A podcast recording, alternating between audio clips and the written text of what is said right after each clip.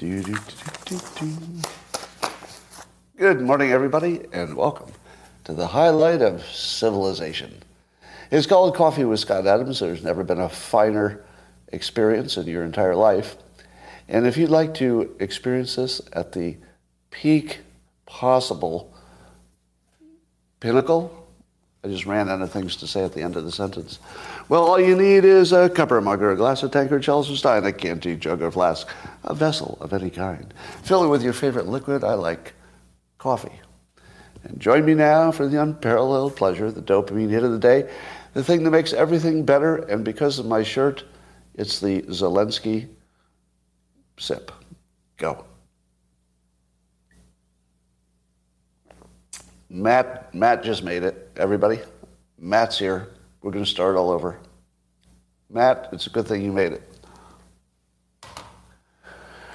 No, we're not going to start all over. Or are we? Well, what's going on today? Let me tell you. Here's how you know it's a slow news day. Uh, a lot of people are uh, talking about George Santos. You know, George Santos is a Republican, but he may have told some whoppers about his resume. Maybe. But the funniest part about it is that he's a gay Republican. And the Republicans are, you know, totally protecting him because, you know, they like Republicans. But everything about this story is just funny. But it doesn't really matter. Is it really a big story that a liar got into Congress? Oh no. How, how will the Republic survive that one liar in Congress? If only they could get rid of George Santos and have a non-lying Congress. Hey, wouldn't that be something? Ah, ah. Yeah, let's get rid of that one liar. I think if we do that, we'll be in good shape. Well, here's my macro observation. Does it seem to you like the news got suddenly really slow? Am I right? Like all the news is just yesterday's news repackaged a little bit. There's something coming. There's something really big coming, and I don't know what it is. I don't have a guess. Probably political. But there's no way that we're going to have, you know, another week of no news. That we're not going to have a full week of no news. And everything is just a repeat like you know, oh the uh, the government's going to be shut down because of the debt ceiling. How many times have we done the same story? Is it every year? And then who will blink first and who's winning the shutdown? And everybody hates everybody because of the shutdown. And, and then once the shutdown happens, what does everybody say? Let, let's do the entire NPC gamut, okay?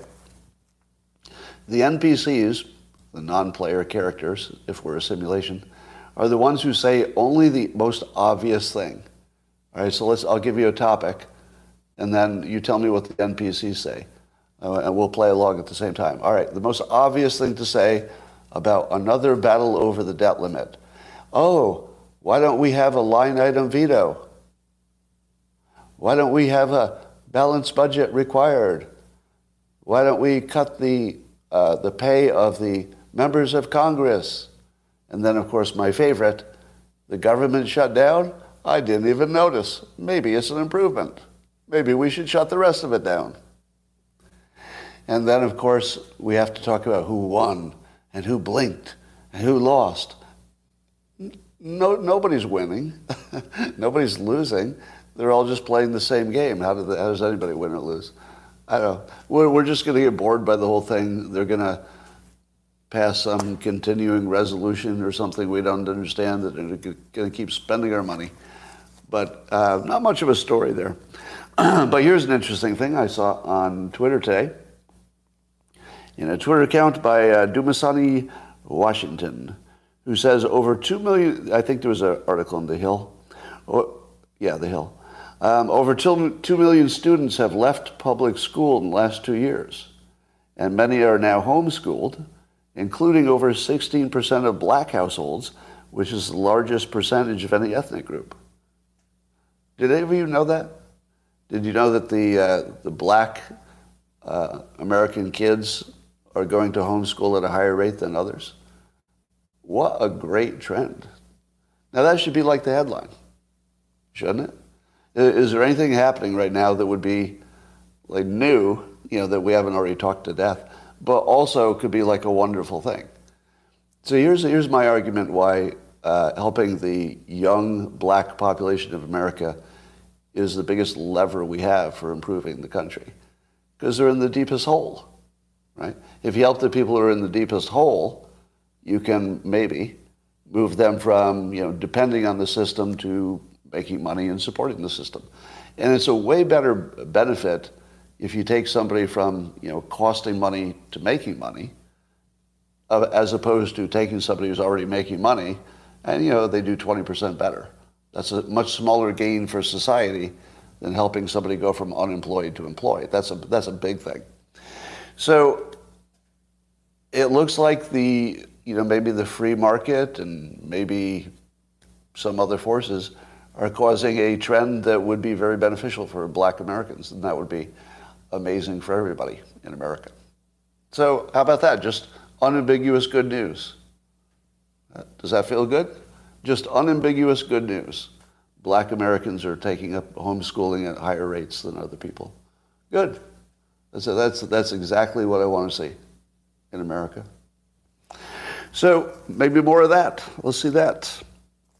Um, Rasmussen did some polling about this uh, debt ceiling and the shutdown stuff. 56% prefer the shutdown. So that, that's how Congress is doing. 56% of us would rather just close the entire stuff. Just, just close it all down. Ah, forget it. But I think people like the fight. They just don't know what to do about it. It's just not easy to, to fix the problem because we have a, a system problem. And it's not really a person problem, is it? Wouldn't you agree? It's, it's a system design problem that gets us to the same place all the time. You could replace all the people in it. You know, you could do term limits, get rid of everybody tomorrow, but then it would just quickly re-evolve back to where it is. So we do need a system change. I don't think it's a personnel change. I think it's got to be a system change. So if you saw a person who had any influence, who said, I recommend a different process, except for the line item veto that's never going to happen. You know, we could talk about it all day, I guess. But uh, we need, if somebody's saying do something differently, I would, I would certainly listen to that. But if everybody is just, oh, do it our way, do it our way, pass this bill, don't pass this bill, it's all just nothing. Yeah. And again, uh, yeah, we'll do, we'll, we'll talk about that story. Don't worry. uh, every day I find myself waking up being a little bit amazed that Matt Gaetz has renewed himself politically. Is anybody as surprised at that as I am? I've never seen anything like that. Like the, the rapidity of which he went from, you know, politically dead to maybe the only person on the, on the Republican side you care about lately. He's the only one who did anything good lately. Carpe. Can we shut down the government indefinitely and salt the earth? See, it's very popular. We, we want them to fail, even though we don't really. So maybe Gaetz is the only kind of person who could, you know, maybe suggest something that's out of the box, because everybody else seems to be in the box. Like the most dangerous person in the world in Congress are like Manchin and Sinema, because they have the ability to get out of their box, and now Matt Gaetz. There are basically three people who could run Congress because everybody else decided not to. there are three who took leadership because they could, and apparently they want to be leaders. They actually want to do it. And so they are. Three most, three most important people in Congress. Um, although I think Thomas Massie is a, is a sleeper. You all, are you all watching him? Because he, he sort of quietly stays rational and consistent, which always makes him sort of an outcast in the, the bigger conversations. Like whoever's being trying to just be rational gets really ignored because they don't they don't create a lot of energy. but but there's like a if here's something to keep an eye on. It's, he's a sleeper because he just continues to be smart and right like every day Well, that wasn't very interesting, but he was smart and he was right. And then tomorrow, okay, new topic. Well, there's that smart guy being right again. You know, didn't get a lot of attention, but there he is, smart and right, once again. So, uh, you know, here's my long range prediction. He might be, and I hate to use this term because don't make too much of the analogy, he might be the Bernie Sanders of the Republicans. Meaning that, you know, Bernie was like a weirdo until his time came, and then he was, you know, the star. I think Massie's, you know, like in this odd little category of trying to be rational and helpful, and like nobody even knows what that looks like. Who's this rational, helpful guy? Why, why does he keep saying rational, helpful things? That's no good. But I feel like his time will come if he stays in that job. I don't know if he will. So I think things are going to catch up with him. He doesn't need to catch up with them. All right, but uh, so let's see. Who's uh, uh, 21% of, according to Rasmussen, 21% of the uh, people polled think taxpayers are more to blame for the size of the deficit than Congress. 21% think it's taxpayers' problem, not Congress. That's a little low. I would have expected at least four basis points on that. I would have expected 25. That's just me. Know. All right. Um, in case you wondered if we lived in a simulation, um, we keep seeing little hints, little hints. And yesterday there's a tragic story of uh, a Fox News weatherman who was riding the subway and he saw some teens picking on an elderly guy, and he got involved. So we like that, right? He he he took uh, took initiative and tried to stop an old man from being abused on the subway. This caused the teens to turn on him and beat him quite badly. So he got the crap beat out of him on the on the subway. He was outnumbered. Now, uh, the name of this weatherman, this Fox News weatherman, is uh, Adam. His first name is Adam. His last name is Klotz, K-L-O-T-Z. So um, I believe I believe there was some bleeding involved, but the good news is Adam Klotz. So he's fine. He's fine because Adam Klotz. But why is he in the news at the same time I am? like, what are the odds? What are the odds that he would be like a national story? At the same time, you know, people are uh, all riled up about my recent vaccination statements, which are not really vaccinations, are they? We'll talk about that. How many of you saw on Twitter a uh, tweet and a video of a woman who claims that she got the vaccination and it gave her like some kind of permanent shakes and she was trying to walk and she was, she was shaking badly. How many of you saw that? so, uh, you know, it's going all over the internet. And uh, of course, because it's the internet and nobody holds back on Twitter, people were brutal saying that she was faking. The, the number of people who said, this is a fake video, you're faking, and uh, to the point to the point where Twitter actually put a context warning on it saying there's no evidence that this really happened. Apparently somebody checked in whatever state or location allegedly this happened and there was no report of it, but who knows. So I don't, I don't believe the context and I don't believe the video, but here we are. Uh, we're at a point where nothing's believable. Just nothing. So when I saw the video, I didn't think it was true or false. I just sort of ignored it, but it became a big story. So uh, I guess I'm past believing things are true because they're on video. How, how many of you immediately think a video is real? And how many of you automatically say, mm, probably not, even if it's a video? I mean, I'm, I'm kind of getting to the point where any video looks fake to me, like as my default. Speaking of fake videos, you know the famous picture of uh, Prince, uh, who is he, Andrew? Uh, the one who was photographed uh, hugging Virginia Jeffrey or whoever she was, the Epstein, the young Epstein uh, girl slash woman. And apparently, uh, um, Maxwell is saying from jail, allegedly, that she believes that photo was photoshopped and that she has no memory of those two ever being together.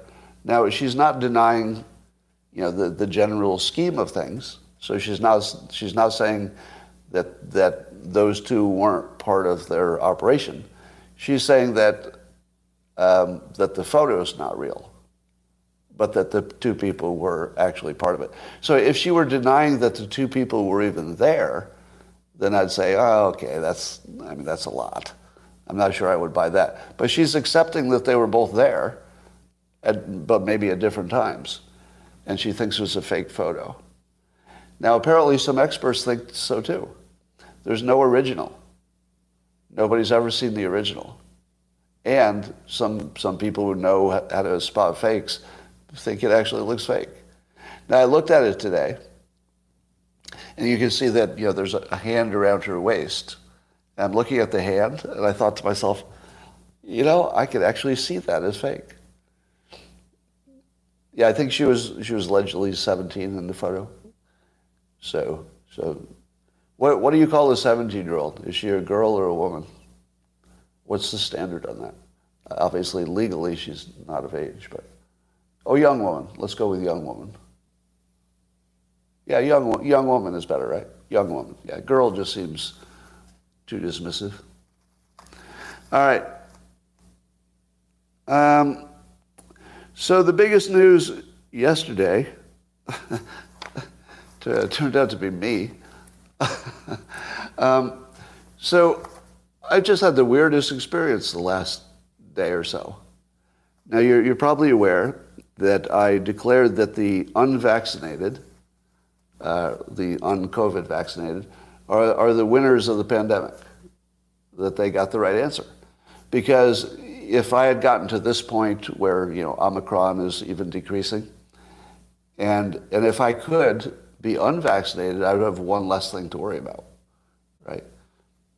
So compared to how I played it, I got to the end of the pandemic, but I have something in me that I don't know if there could be any long-term implications. If you got to the end of the pandemic and you have nothing unusual in you, and you also are alive, I conclude that you were the smartest ones. Fair? And but here, here's the interesting thing that happened. And I, I totally didn't see this coming. People, people showed me so much love in the last day and a half. I've never seen anything like it. Now, you, you know, maybe you're unaware of it because most of it came in like DMs and privately and stuff. But I, I didn't know what would happen. You know, I wasn't sure what would happen when I said that publicly. But it turns out it was all positive. There were, there were a few people who, you know, like were a little niggling about, you know, why didn't I get there faster or what took me so long. But basically everybody was happy that I had you know, made that shift in public opinion. But what is weird is that I didn't get any pushback from what you might call pro-vaccination people. None. Is that weird? Not a single, I didn't see an article to criticize me. Nothing. Yeah, now Eric, Alex Berenson had some snipey words, but he was happy that what I said. So, so even, even, you know, somebody you expect to be your biggest critic was like happy at least where I ended up on it. Now, here was the interesting thing. A number of you said, uh, both publicly and privately to me, that it must have been really embarrassing for me to, to do what I did, to say that the unvaxxed are the winners. And other people said it must have been a difficult day for me. It must have been really hard for me to say that. Other people said, you know, I must have must have been tough for my ego. And others wondered, you know, what it was like for me to be eating crow. Did anybody think I had a hard day for the last day and a half? How, how many thought I was having a hard day? I was having a great day. I had nothing but compliments all day. Now, the other thing is, people wondered how hard it was for me to make the decision. Like, did I agonize about it? Let, let me tell you, honest to God, this is, this is a, completely true. I didn't think about it much. I think I thought of it all of five minutes. I thought, oh, you know, things have changed now. We know more. You know, where you know things keep revealing themselves in small bits, and we seem to be at sort of the end of the pandemic. And I was just sitting there at one moment. I thought, oh, okay, time to revise my revise my uh, you know current uh, understanding of things. It, it took no it took no work at all. I had no friction. Do you believe that? Because I think you're putting yourselves in my seat and you're saying this would have been hard for me. It wasn't hard at all. There was no friction. and do you know why there was no friction? Do you know why? Do you know why it was so easy and it was only a good day?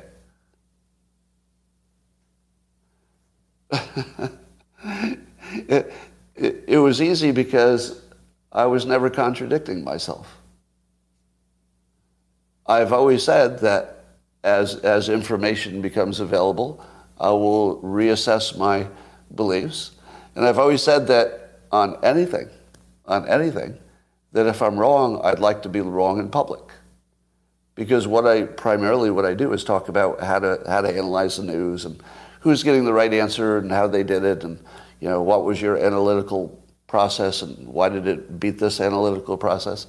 So if I if I analyze something wrong and then tell you about it, that's just what I do. Like I don't have I had no obstacle. I had literally no obstacle to changing my mind in public because that's that's the environment I had created. So I didn't have any any risk. But it's interesting that how many of you thought that it would be daring and brave to change my mind about something in public. It's easy. It's really easy. Now, the other superpower I have, which I talk about a lot, in fact, my upcoming book, I talk about this quite a bit. If you can learn to be free of embarrassment, it's like a freaking superpower. Because, you know, today, like my Twitter followers are way up, my, my traffic here is up, everybody complimented me yesterday. But what I did was something that most of you would have considered terribly embarrassing. But it wasn't to me. I really didn't care. Like it never occurred to me, and uh, honestly, it never even occurred to me that I could be embarrassed. Never even thought of it. It wasn't part of any of the variables at all. It's just not part of my life anymore. And if you can get to the point where you can reframe embarrassment out of your life, it really is a superpower. You can just do more stuff just do more stuff. Um, all right. So, yeah, Jake Shields said it, it, couldn't have been, it must not have been an easy thing to do. But Jake, it was really easy. It was so easy. Totally easy. All right, but here are the, some things that uh, I learned from the people who got all the right answers. Would you like me to spend some more time telling you how wrong I was and how right my critics were? You like that, right? All right, so here's some more.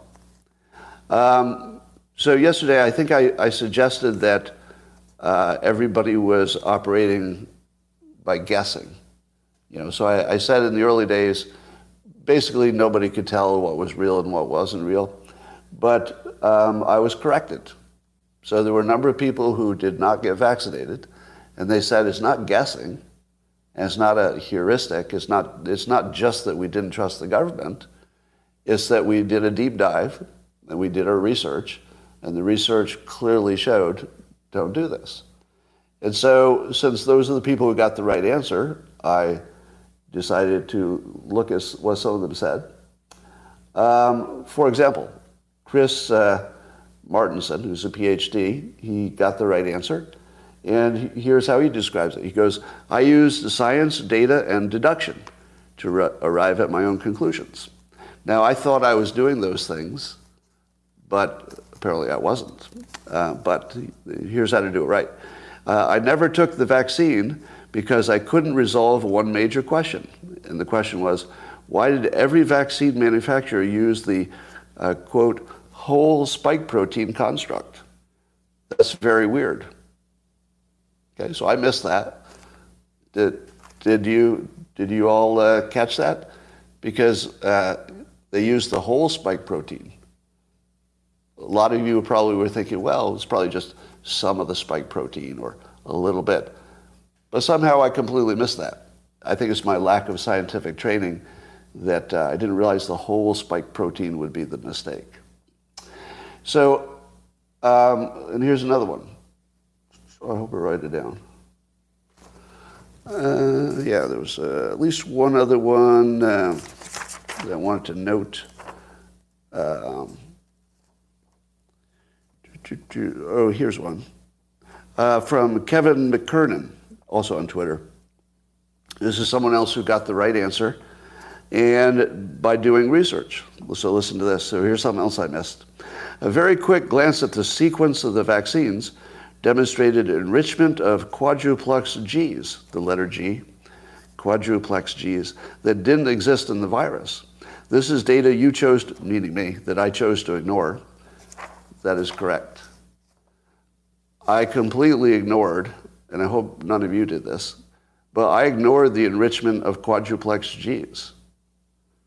And I completely missed that they used the entire spike protein. So that's, you know, maybe a probably a blind spot I have because my lack of scientific training. So I won't make that mistake again. But the interesting thing is that the smartest people are the people, I think the part we all agree on, is that the smartest people are the ones who don't have this, you know, chemical in them, the vaccination at this point, because the, the pandemic is winding down. They would be the smartest. But have you ever have you ever thought who would be the second smartest? If we can all agree who got the right answer, it's those of you who are still here and um, don't have a vaccination in you, so-called vaccination. Right? But who is the second smartest group? I think it's the here, here's what I used to think, and here I, I was wrong again. I've been wrong about a lot of things, so here's where I was wrong again. I thought the second smartest people would be the people who use the same reasoning as the people who didn't get vaccinated.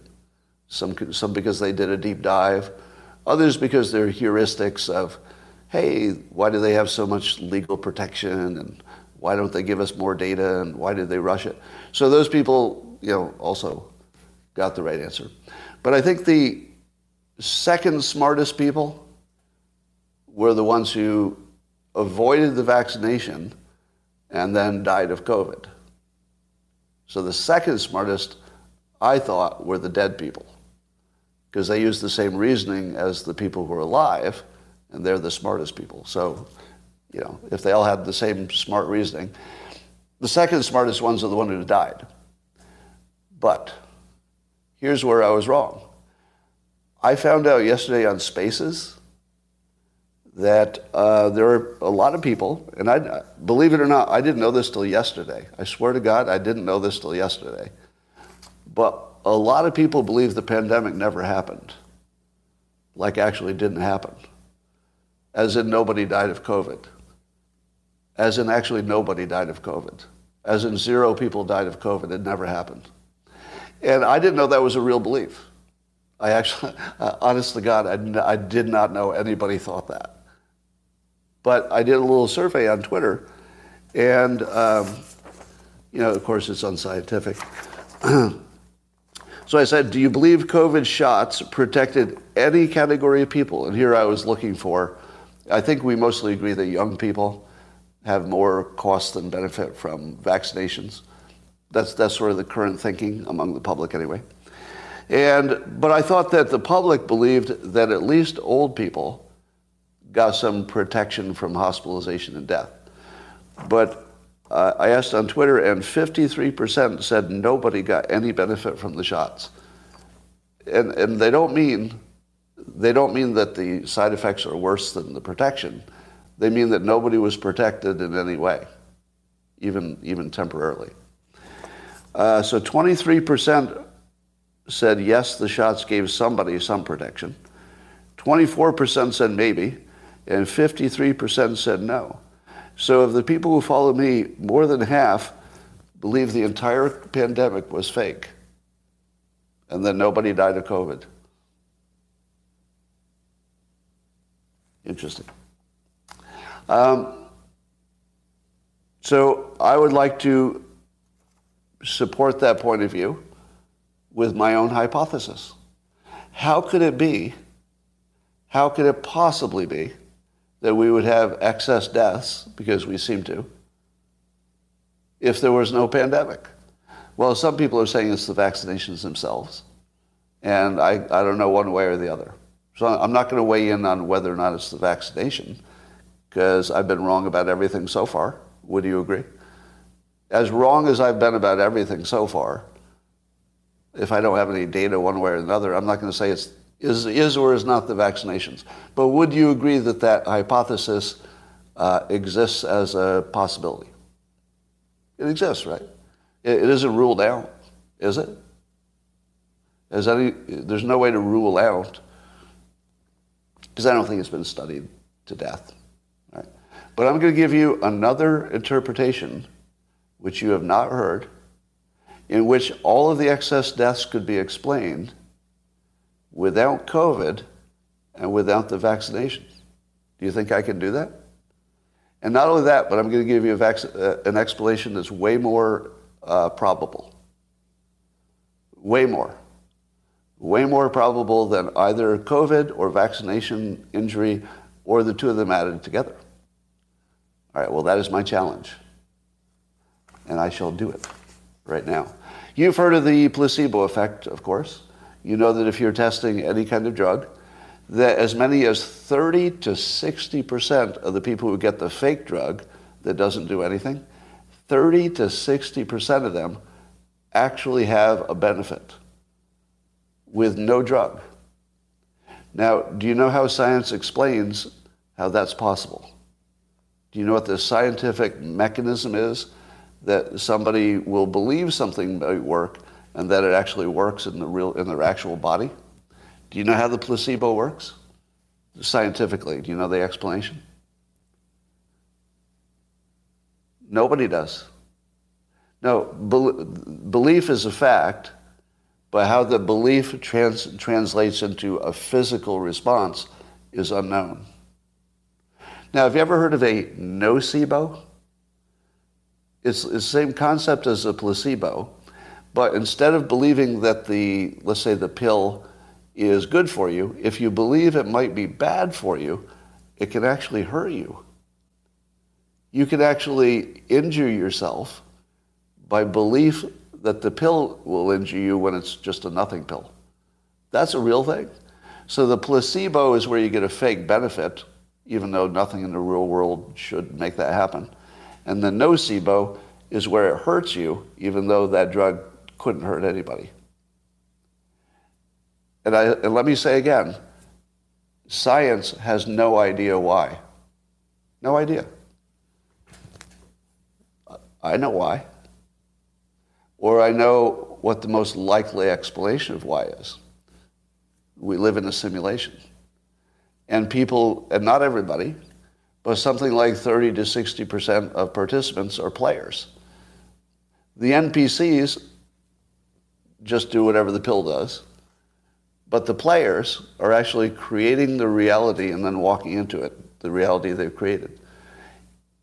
Now, what are the odds that we live in a simulation? Well, I don't want to recap that, but if you listen to Elon Musk or you listen to me, you'll know that the odds that we are a simulation and not an original species, probably a trillion to one or a billion to one.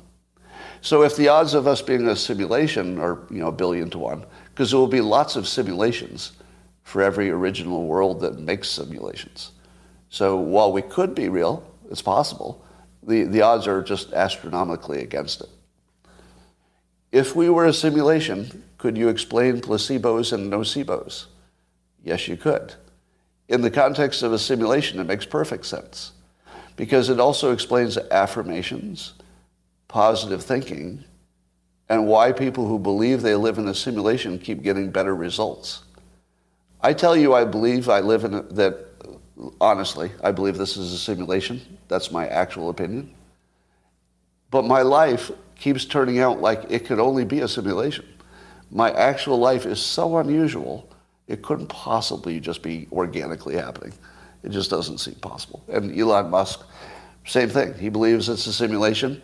There's nothing about his life that looks ordinary. It looks like he's just creating reality out of his mind. And we're, we're watching him do it. So, here's my, uh, here's my uh, connecting it all together. Did you see a, um, I forget where I saw it. I think it was on Rasmussen. I think Rasmussen had the poll. That said that um, Republicans were more likely to believe they knew somebody who had been injured by the, the shots than Democrats. Do you believe that's true? Do you believe that if you asked, the Republicans would say yes, more likely, not everyone, but more likely they would say yes, I know somebody was injured by the vaccination.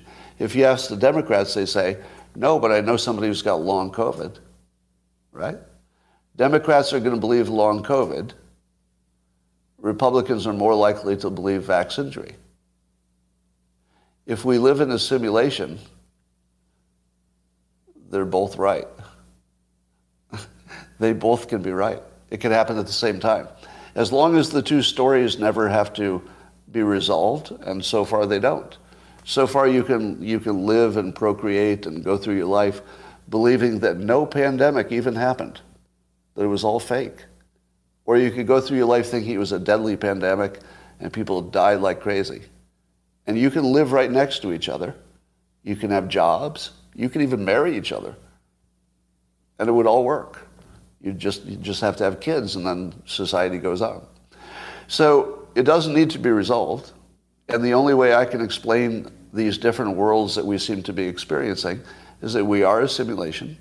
And the people who expected vax injury talked themselves into it and created it. The people who expected long COVID talked themselves into it and created it as a reality. The people who believed that no pandemic happened lived in that reality just happy as, happy as pie. Uh, the who or what is in control of the simulation would be whoever created it, but they probably did a, a hands-off kind of thing so they could see how it see how it plays out. So it's probably not hands-on except for you know tweaking it or adding themes or stuff. Yeah, who created the creator? We don't have to answer that yet. But um, if if it's true, let, let me see if I can just back up now and see how much I can get you to say yes to. Do you agree that the placebo and the nocebo effect are so well demonstrated that they're real? Like there's something going on there. You'd all agree with that, right? And would you agree that science doesn't know what it is? And they've looked at it a lot. Right? It's like one of the greatest mysteries. It appears, and I'll just say appears, that the people are, are simply changing the reality based on their belief of the pill. That's what it looks like to me. It doesn't look like only their belief has changed. It looks like their actual reality changed. That's what it looks like to me. It doesn't look like the brain uh, magically produced chemistry that makes you healthy. I think it could do that, but I don't think that's what happened. Because I think science would find that, right? If the mechanism had been your brain changes your body chemistry, we would see that. Uh, that would probably be easy to spot. But they can't find any mechanism. There's no mechanism. We're a simulation. We have to be. And you should look for this effect everywhere. Everywhere people expect something to happen, watch how often it happens. Let me tell you something I expect. You'll, you can see if it happens. The, the book that I'm just editing and finishing up now, it'll come out around September. I've never made this prediction before because it's a belief. It's more of a belief. I think it's going to be the most important book in the world, not counting religious books. Right? We'll give the Bible and the Quran their, their own place. But of just books, I actually think it's going to be the most important book ever written because it's, it's nothing less than reprogramming. It's, it's like a software upgrade for a human. It's actually written you know, I'm a hypnotist, so I can figure out how to do this stuff, It's written like a software update to just update everything about your social life, your sense of success, your health, just an update. It- It's gonna, it's gonna actually make the world spin. Now, let's see if that happens. So the, re- the reason I'm doing this is to give you a little, uh, I don't know, little Easter egg or something, where you could say, okay, he did say that thing, which is really, really unusual. Think about how, how, how unlikely that is. Because my last books, you know, did not change the world. Well, one of them did. I guess one of them did change the world. But uh, so just track it. Track it. Because I believe I can make that happen because my brain thinks it's going to happen. And I haven't said that about my other books. There's, this one is special in, in a way that'll just blow your freaking head off, I think. Pretty sure. So we'll see. All right, so I think excess deaths could be explained by the following things. Number one, um, drug overdoses are way up, right? And drug overdoses are way up, which probably means drugs are way up, which probably means that that explains why there are more car accidents and uh, every other kind of accident. So every kind of accident is up because drugs are up. Um, I would also say that people were out of practice in commuting, wouldn't you? The, the people who didn't commute for two years and then had to commute were suddenly out of practice. I think that actually makes a difference because I can feel it. Like if I don't drive for a few weeks, you feel rusty. It should be like everything else. If you don't do it for a while, you don't do it as well. So let's say you've got drug overdoses, you've got car accidents that could be, you know, lack of practice plus more drugs. Um, and we found that, uh, let's see what, um, the homicide rate among, I read this today, among young black men um, was nearly 10 times higher than the uh, overall firearm death rate in the U.S. in 2021. And so some of it is murder. Uh, violence is up. So I think uh, murder is the number one cause of young people uh, of death, and fentanyl's got to be up there. So everything that kills young people is way up, and then um, even even the people who make the so-called vaccinations are saying that they do have side effects, right? So even if the vaccinations were just as safe as the companies make them want want you to believe, even they say they kill people. And we, we did a massive vaccination. So even if they're as safe as they say, it would still be excess deaths. Um, all right. So if you add all those things together, and then did you know that after a major stress, like a pandemic or a war or something, did you know that heart attacks always go up? Did you know that?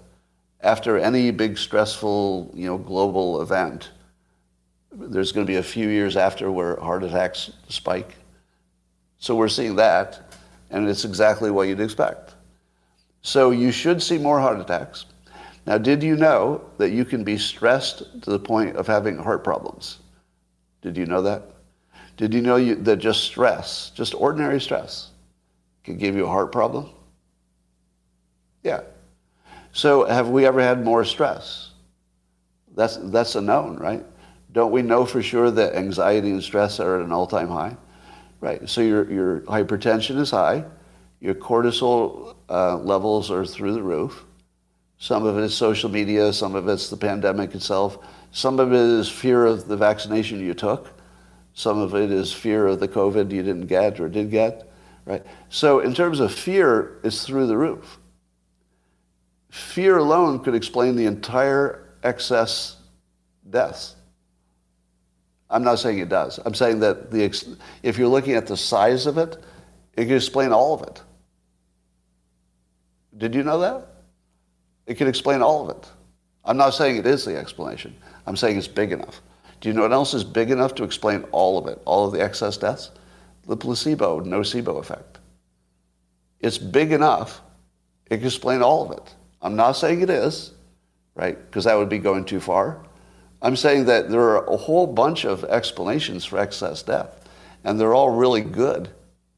One of them could be the vaccination itself.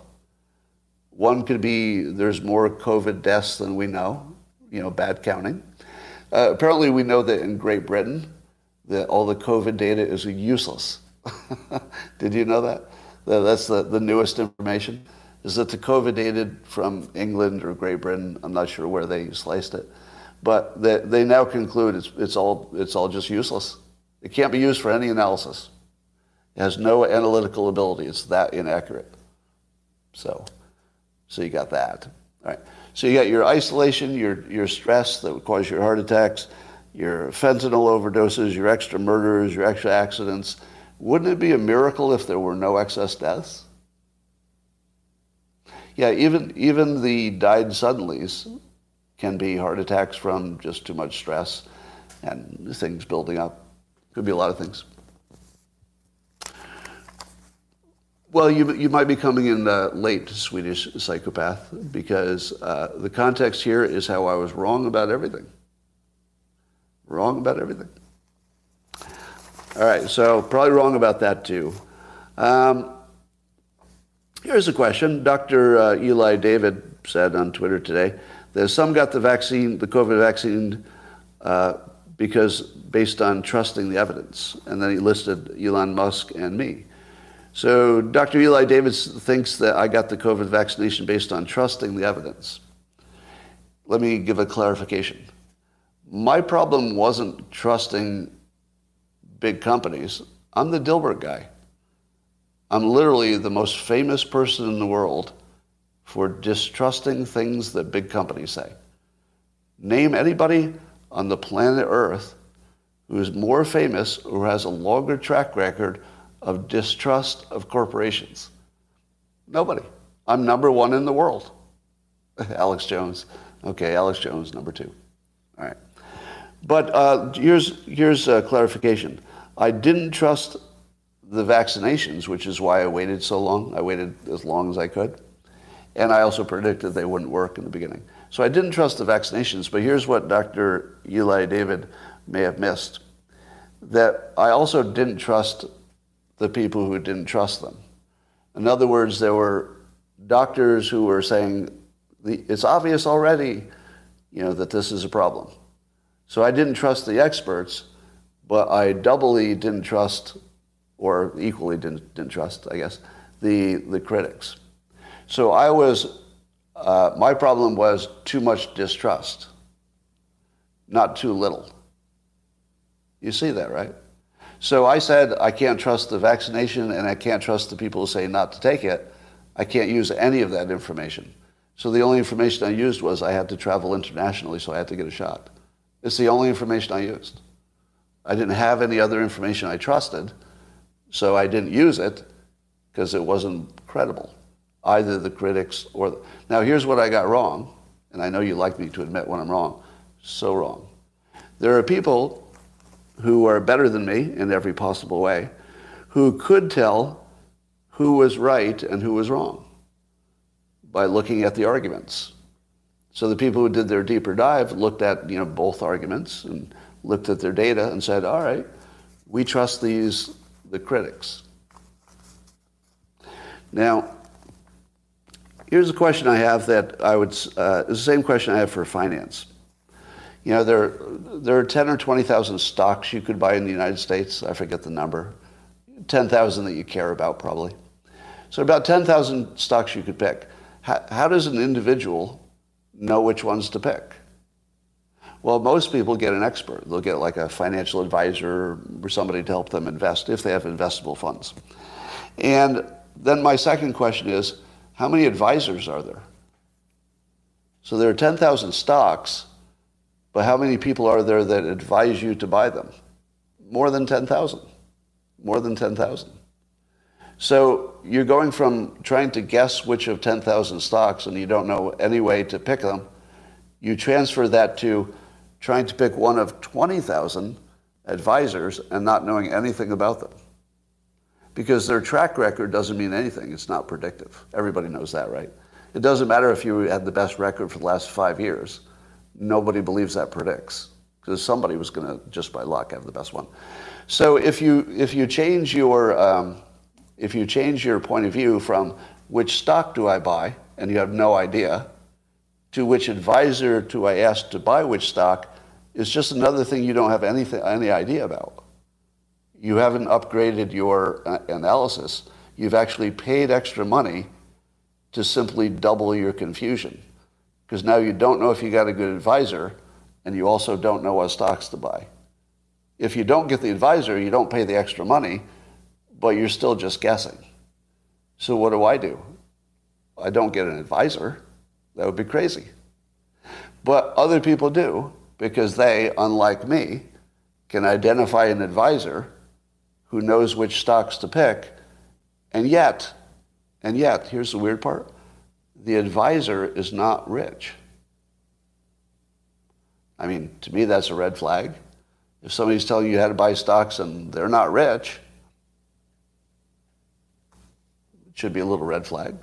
But other people say, yes, I can find the people who make less money than I do, because if you're, if you're wealthy, the person telling you how to manage your money is less successful than you. So some people know how to find a less successful person who can make all the right decisions despite knowing that Warren Buffett says that doesn't exist that there is no such person. That's what Warren Buffett says, but apparently he's wrong too. Because here's what we've learned there are people, just regular people who are not doctors, not experts, who, although they admit maybe they can't you know, look into the data as deeply, they at least know which experts can. So they've chosen the correct expert, which is something I can't do. I don't have that power. So I bow to the superiority of those who could look at all the experts, probably financially as well as medically, and they can tell which one's got the right answer. And they can do that by having enough knowledge that when they look at the data themselves, uh, without any special expertise or background in the area, that they can know what the people who do have expertise and background in the area missed. So apparently all the people with vast experience missed all of these things that the some small number of people got right. But I don't have the ability, and I want to admit this completely, I would never be able to know which critic got the right answer. But many of you do, and I applaud you because that's a power that I don't have and I don't know how to get it. So good for you. Um, and uh, then I looked at, here's some other smart people. Andy Swan on uh, Twitter I don't, don't know his background, but Andy said that uh, he knew from the beginning of the COVID what the deal was. So he made his decision like in the fog of war. Because I, I said that in the fog of war, we didn't really know what to do. So I didn't blame anybody for getting the wrong answer, including myself. But uh, Andy Swan says he did. Not only did he read my mind today, which is, I got to say, that's impressive. Uh, Andy Swan read my mind today, reported it on Twitter, and it was something I didn't even know I was thinking. So not only did he read my mind, but he saw things I didn't even know that were in there and then reported them. So that was imp- impressive. But he also knew uh, the risk of uh, COVID and the vaccines from the start. So during the fog of war, when the experts were saying, we don't know anything, Andy Swan uh, achieved certainty because he not only recognized that the vaccine sounded sketchy, and then he was totally right, right? But that he also knew that um, the bioengineered virus from a lab, probably, we don't know for sure, uh, he knew how dangerous that was. And he also knew how bad long COVID would be at the beginning. Now, is that impressive? That's impressive because I didn't know any of that. I just thought we didn't know anything got everything wrong. So I'm a big old dope. Uh, I can't do any mind reading. I can't even read my own mind as well as Andy Swan can. So I feel bad about that. All right. Um, what? I wrote myself a note and I can't remember what it was. Yeah. All right. Well, there we are. The Great Barrington Declaration, yes. The Great Barrington Declaration, people kept telling me, Scott, listen to the Great Barrington Declaration. And I didn't realize that the Great Barrington Declaration also knew how bad long COVID would be. I didn't know they knew that too, which was amazing. So they got that right right from the start. So, Mary Rose, what are you talking about? Crazy. Yeah, I got Trump right because I had specific knowledge. That's correct, and I got everything about the uh, the pandemic wrong because that's not my field. But I am impressed at the people who also was not their field, but yet nailed it right right from the fog of war period. now that's impressive. Those are the people that I want in Congress, the people who, may, who reach certainty without any data whatsoever. If I could do that, if you could teach me to do that, I'd be in good shape. Now, um, do, does anybody own Tesla stock? Any of you own Tesla stock? Because I realized uh, there's kind of a big risk to Tesla stock that nobody's talking about. Oh, a lot of you own Tesla stock. Yeah, you might want to reconsider this because there's a, there's a really big risk.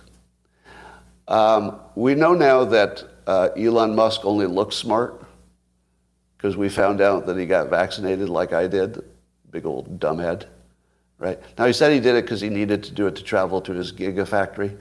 So for work, it was like really, really important. But still, I mean, he had the option. He didn't have to go to the gigafactory. So so Elon Musk, uh, largely a fraud, I think we can see. Um, he probably got lucky building one electric car company and then, you know, a rocket company to go to Mars. And that's, I mean, that's like screaming luck, luck, luck, luck. And then he bought Twitter and saved free speech, but that was just because he got lucky on the other things, so he had a lot of money. So basically, it's a, it's a story of just lucky on PayPal, lucky, lucky, lucky, lucky, lucky. Now, Contrasting his blind luck was uh, Alex Berenson. Now, Alex Berenson, despite not being a medical expert, um, also got everything right from the fog of war period to today. Now, here's the risk to Tesla stock. What if Alex Berenson tries to make an electric car? Because we already know he's like way smarter than Elon Musk because they both looked at this complicated situation, and Elon Musk got like all the wrong answers. Big old dumb guy. And then uh, Alex Berenson, who I mistakenly criticized early on, and I take that back completely. As a journalist, he beat 95% of all the medical experts. Right? He's just, he just lapped him, killed him. And and I think he made money on it too. I think he probably wrote a book and made some money. So he made money. And as far as I know, he did not get vaccinated. Can you fact check me that? Alex Berenson did not get the so-called vaccination, right? So he's clearly the winner. He clearly saw this from day one. Elon Musk missed the whole story, as did I, two idiots. And I, what if he starts a car company? Berenson has skills. I mean, this man can, this man can do things even outside of his field. So, pretty impressive. Now, what I did, which makes me look like a freaking idiot now, is when I got the vaccination, I made exactly the same decision that Dr. Robert Malone made, and he was one of the inventors of the mRNA uh, platform. And he got the vaccination for the same reason I did. Like he waited a while. He was a certain age. You know, I think he's younger than me, but probably over 60. He's in great shape, by the way. Um, well, let me, let me, let me say one thing about the, uh, the, uh, the doctors who were critics of the vaccination. Have you noticed that they're all in good shape? I just want to call that out, like a little compliment. You look, look at um, Berenson too. Berenson looks like he has really good uh, body mass index, wouldn't you say? He looks like he takes care of himself. So that's good. Uh, look at Dr. Malone. Doesn't Dr. Malone look like the healthiest guy for, how old is he? Do me a fact check. Is he like 61, 62? That guy's in great shape. Ma- Imagine being that good looking at that age. Yeah, I mean, that's pretty impressive.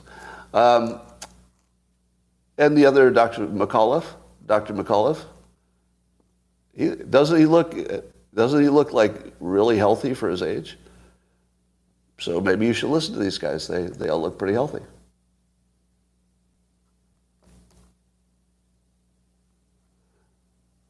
Most successful people have self uh, discipline. Do they? Malone 64. Now is that not impressive? Whatever Malone is doing, you should just do what he does because it's clearly working. Do you know that at my current age, I believe both of my grandfathers were dead from old age? Isn't that weird? The difference between then and now.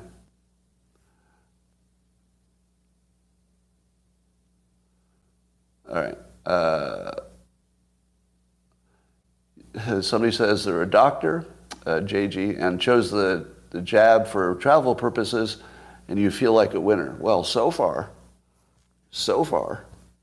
But maybe you didn't know that nobody actually died from COVID, which I learned yesterday from half of my half of my viewers. Was not aware of that. I thought 1.1 million people died, and maybe if they overcounted it, maybe it was really only 800,000. But I have been misinformed this whole time, and apparently nobody died. Um, have they been upgraded from rogue doctors? Yes. Now they are the correct doctors. I apologize for ever calling them rogues. Although rogue was never an insult, by the way. You know that, right? Rogue just means outside the mainstream. Uh, that was never meant to be an insult. I'm just saying that statistically, the people outside the mainstream are usually wrong. In this case, they were the only ones who were right. And I was wrong about everything.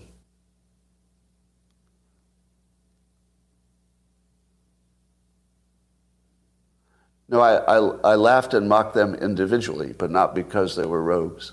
Yeah, the rogue part is not the insult. The, the insult is the other stuff I said. So I'm not denying it. I'm just saying the rogue part wasn't part of the insult. All right. Is I get a lot of questions about Giorgia Meloni in Italy. I'm not terribly interested in her, only because Italian politics don't really have much effect on me. Why did I mock reason and knowledge? Let me answer that question. I'm being asked here, why did I mock reason and knowledge? Because I didn't have either one. Obviously, I was not operating in a reasonable way because I got the wrong answers. And obviously, I did not have the knowledge. So, how much more of an L can I take? I'm, I'm trying to be fully transparent.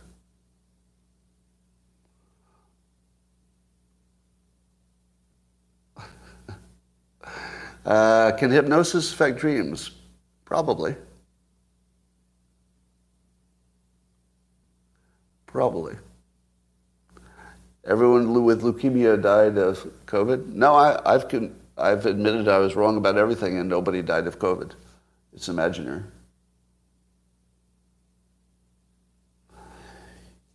So there's that.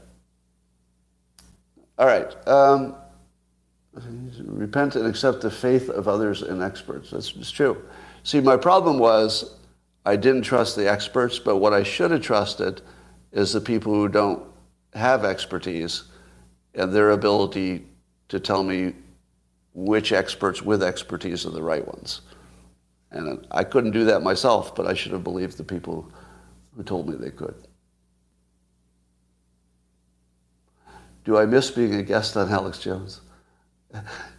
You know, here, here's the thing everybody says when, you know, anybody who's appeared on Alex Jones, as I have, um, it's a fun time. And Alex Jones is actually a great guy. Like, interpersonally, he, he- he's a fun guy. Like, it's just a completely fun experience. Now, I just said, yeah, I just said what I believe, and he can say what he believes, and you can make up your, your mind. Here's another MD who did not get the vaccine for travel purposes and also feels like a winner. So we've got a lot of people who are winning, and uh, uh, I, I'm the loser in this one. I'll tell you, I was losing heart in Santorini and uh, Bora Bora. Uh, I was I was feeling pretty bad there. Yep, it, it felt like the uh, dream vacation of a, a lifetime because there were almost no other people at the resorts. Imagine going to the top uh, tourist destinations in the world and having nobody else there. And basically, the whole staff is just waiting on you. Yeah, but I didn't. At the time, I thought it was amazing, but in retrospect, I realized it was just a terrible, terrible time, and I never should have done it. It was also dumb and uninformed. While Christina was texting the Tate brothers, somebody says. uh, all right. Um, what did it cost you? Oh my God, it cost a lot. Yeah. Yeah, those two vacations were insane, cost wise. I don't recommend them on, on a cost effectiveness basis. No. Like, it wasn't more fun than, say, going to Hawaii at a quarter of the cost, but it was interesting to do once. I mean, I'm glad I did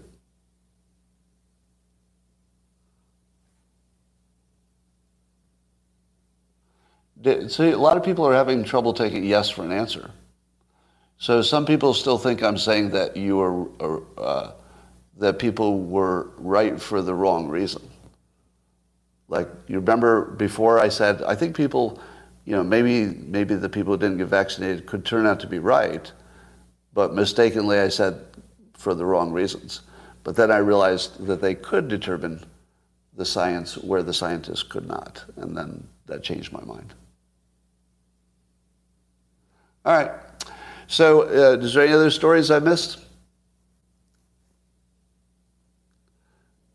No, yeah, so just to clarify, somebody says, Do you mean we were all guessing? No, no, no. I mean, I was guessing, and those of you who got the right answer obviously were using good analysis and uh, clever heuristics as well as better data. And uh, I think you did a better deep dive on the data, so that's how you got the right answer. Very much Alex Berenson like. Now, I, here would be the real, imagine if all of you who also got the right answer on the vaccination, so called. What if you started teaming up with Alex Berenson, combined all of your analytical abilities and built an electric car? That's why Tesla stock is kind of shaky today, because we, we know that, that that risk is out there. That's probably why Elon Musk is lowering the prices on his cars. Panic panic. Because when you, you know, if you have a choice of driving a, a Tesla or a Berenson, are you going to drive, you know, dumb old vaccinated Tesla car? Or are you going to get a, a pure blood electric that will, that will really rock? Easy choice. Easy choice. Okay. Um, what, you're out? You're out? No, I want to drive a Berenson, not a, not a Tesla vaccination car. That'd be crazy. All right. Uh, electrics are what? Is the WEF still on? The World Economic Forum? Or is that over? Do you think we're do you think the WEF stuff is overblown or not? Did I watch SNL? No. Um, yeah, I do wonder if the WEF is overblown. I mean, it's real and it definitely has an impact, but I wonder if those impacts wouldn't happen anyway. All right. Um, Norm book review. I still haven't read any books this year. The prostitution was overblown. All right. I don't have anything else to say today. But here's, here's my prediction. There's some big story brewing. Oh, there was, there was some more stuff about Joe Biden's documents. What does it tell you that the Joe Biden document story uh, keeps trickling out? Like there's always a little bit, there's another document, so there's yet another document. What does that tell you? I think it tells you that the Democrats are trying to get rid of him. now, we've been saying this for a while, but you know, the, the evidence just keeps that trickling in. The, the fact that it's the trickle attack That's like the classic look of a, like a political op. Like the, the non-trickle would just put it out there and then people would forget about it. But the trickle is what keeps it alive. When you see the trickle going on, like, oh, there's one more document, one more document. And how important do you think any of the documents are? Do you, do you think that anything Trump had or anything Biden had will have real importance to security? I feel like not. Yeah, I feel like not. I, I, I think the most likely explanation for it all is that nobody at that level takes classified documents too seriously unless it's a real secret. Right? Like if it were actually like the nuclear codes, I don't think Biden or Trump would have taken them home. I don't think so. But let's say it was, uh, it was a report about a topic that is generally classified. But if you do this one thing on that topic, it'd be like, eh, that didn't make any difference. I feel like it's the ones that don't make any difference, where the leader just says, well, it's classified, but, you know, doesn't make any difference. It's like not important. Now, the other thing, you know, I'm seeing the argument that uh, Trump was president, so he could declassify things. Biden was vice president at the time, so he couldn't. And then others say, well, but the president do, didn't do a process. To which I say, can I, can I be the lawyer defending Trump? That would be the easiest defense in the world. And they say, okay, he did not follow the process for declassifying. Then I would say, can you describe the process? And then the prosecution would say, yes, the, the, the thing, the process. And I'd say, well, can you show me the document that describes that process? Well, it's not written down, but because he didn't do anything that looked like a process, therefore the process wasn't followed.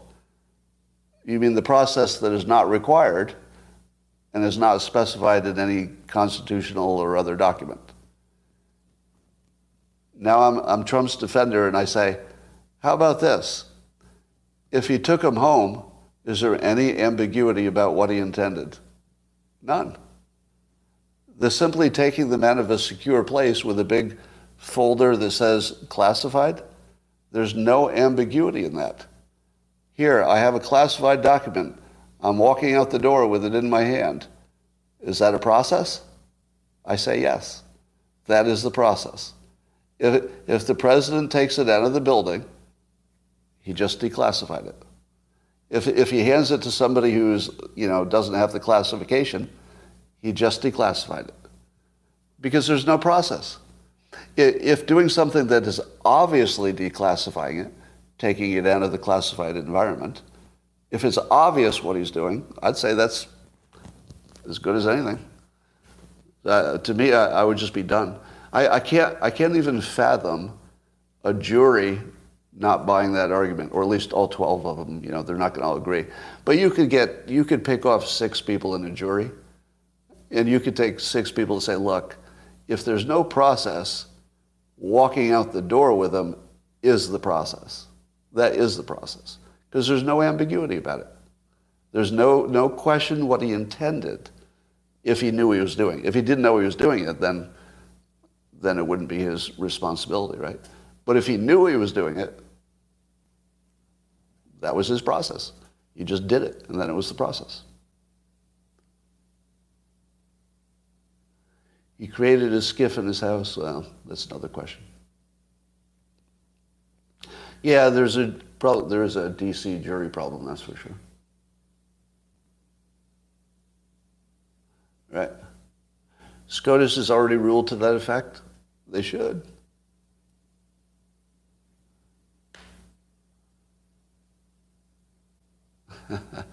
Red Free says, Scott thinks he wasn't in the mass formation because he was mistrusting, but he bought into the hyped up fear machine right off the bat because he's old and has respiratory issues. Now, Red, are you afraid of the vaccinations? Because I was afraid of neither the COVID nor the vaccinations. So I, I, had extra lack of fear, which, which got me to the wrong place. So I should have had more fear, not less. So I, I think your problem is that I didn't have enough fear. Because I think, you know, the locals people can back me on this. Early in the pandemic, did I not say multiple times out loud, I'd like to go get the COVID as soon as possible? Did I not? Can, can you, can you validate that? Yeah, the yeses are coming through. So the people who watched me the most know that at the beginning of the pandemic, I said, I hope I get this right away. I just want to get over it, get it over with. So that's what, so saying, I hope I get it is what you're calling being afraid of it. I hope I get it. That's afraid. That guy's afraid. I hope I get it. And then at home, honestly, I did very little social uh, distancing. Uh, my household was not a socially distanced household at all. But I guess I did that because I was afraid. So I guess that's your interpretation. But I wasn't afraid of the vaccinations. Apparently, I should have been. And I wasn't afraid of the COVID. Don't know if I should have been. But uh, no, I wasn't afraid of any of them. I did say that we should sh- close the border to, or the travel from China right away, but that was under the context of figuring out what was going on. Was before we knew anything. Once we knew that most people survived, I was like, well, just give me the ship. I want to just get it over with. All right. Uh, Steve Kirsch looking into airline pilots, abnormal EKG readings. Yeah, I don't, I don't believe any of that story.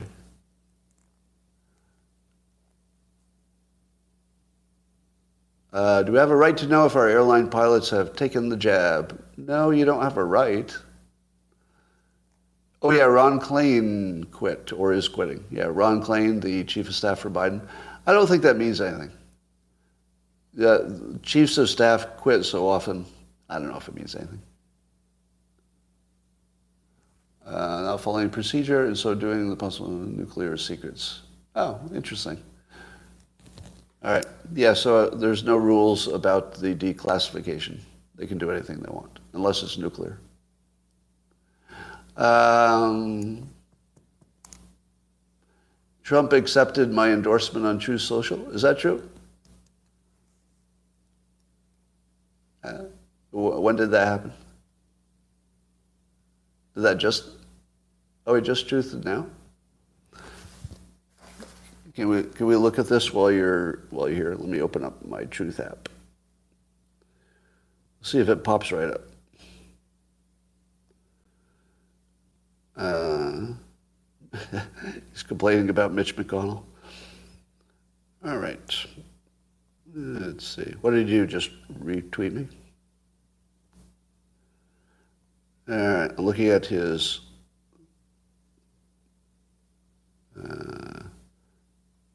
Did he do a lot of tweeting today? I don't see it. Uh, oh, is this it? There we go. Oh, he's, oh, he, he retruthed me talking about the single issues. He says, knock out the cartels. All right. Good for him. Was that today? Oh, oh, there it is. He goes, thank you, Scott. I accept your endorsement. I knocked out ISIS. I will knock out the cartels. That's what I want to hear. That is exactly what I want to hear. All right. All right? Here I am in the middle of a story again. now, I, I keep saying this, but you see it too, right? Do you see that there's no way to explain how I'm in the middle of all these stories, right? I mean, I know that I talk about them in public, but so does everybody. Like everybody's talking about them in public. But how do I end up in the story? it should be just another person talking about them. But yet I'm in the story somehow. Yeah, but it's, it's not just me who thinks this is weird, right? And how, how often it happens. Because I've called it out in the past, and then you keep watching it happen. It's not like I'm just looking at the past. I'm telling you it's happening, and then you're watching it happening in, in real time. I don't understand it. Unless we're a simulation, there's no way to explain it.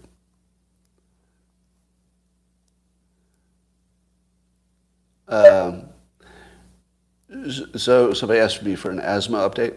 So I use I use the puffer unless I have um, an allergic reaction that triggers it.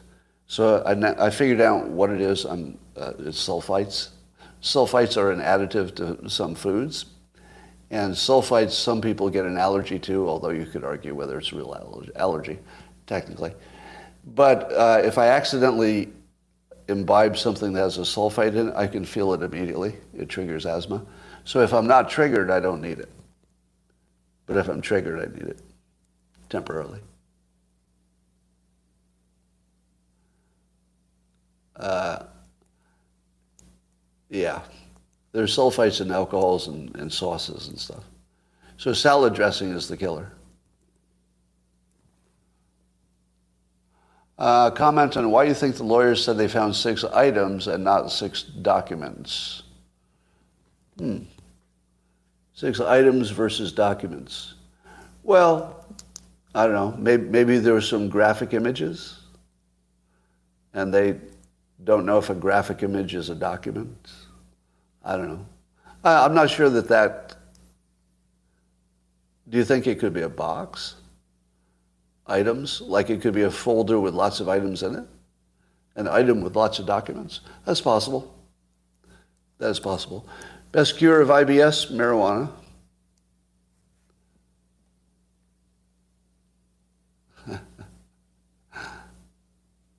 Yeah, my enemies would want to secretly play poker with me, but that's only because they think they would take all my money. And they would. I'm the worst poker player in the world. Eggs have sulfite? You're kidding. Yeah. Yeah, marijuana for IBS, instant cure. Oh, um, by the way, I would like to also confess that uh, although, uh, as my critics have said, I, apparently I'm very trusting of, of uh, the medical community. You know, if I ever told you this, I haven't gotten a regular flu shot in a lot of years. Do you know why? Do you know why I haven't gotten the ordinary flu shot in, I don't know, 20 years? Do you know why? Because they're bullshit. Because I don't trust them. Because I think the, the risk is higher than the reward. So I, am the guy who trusted medical science so much that I don't even get the one that everybody says is safe. You get that, right? Even the regular flu shot, I won't go near it. But everybody was sure that I was, I was trusting the science of the other one. No, I distrust everybody. if you don't understand that about me, you're really going to be confused about anything I say. If you think that, like, I'm, I'm trusting some entity. No. No. When I play poker, do I just want to lose and get it over with? Yes. Because I hate playing poker. Uh, yeah, I probably just want to lose as fast as possible. I don't think that helps my performance at all. Yeah, it's true. I want to get. I want to leave the table as soon as possible. All right. Yeah, Vegas is not for me. Uh, can we talk about why they don't push the J shots, the Johnson Johnson shot? Probably because if they did, they'd be admitting there's something wrong with the other ones. Was Christina any reason you got the vax? Yes. Yes, for travel. Right. Yeah, I mean, she's the one who wanted to travel. Um, it wasn't something I initiated. But it was a heck of a, a heck of a trip, two trips. You never explained why the leaders of the simulation would allow you to move it from inside. Well, I don't know that they would allow it. It might just be that it happens. It might be just like an, outcome. Yeah. And, and it could be how you play the game. You know, if you can't make any changes from inside the game, uh, imagine if you had virtual reality. You put on virtual reality uh, goggles. It puts you inside a game, but you can control the game. At least you can control where you move in the game and stuff like that. So it's not that unusual that if you were in a game, you'd have some control over your over your gameplay. Matthew Crawford, I don't know what that's about.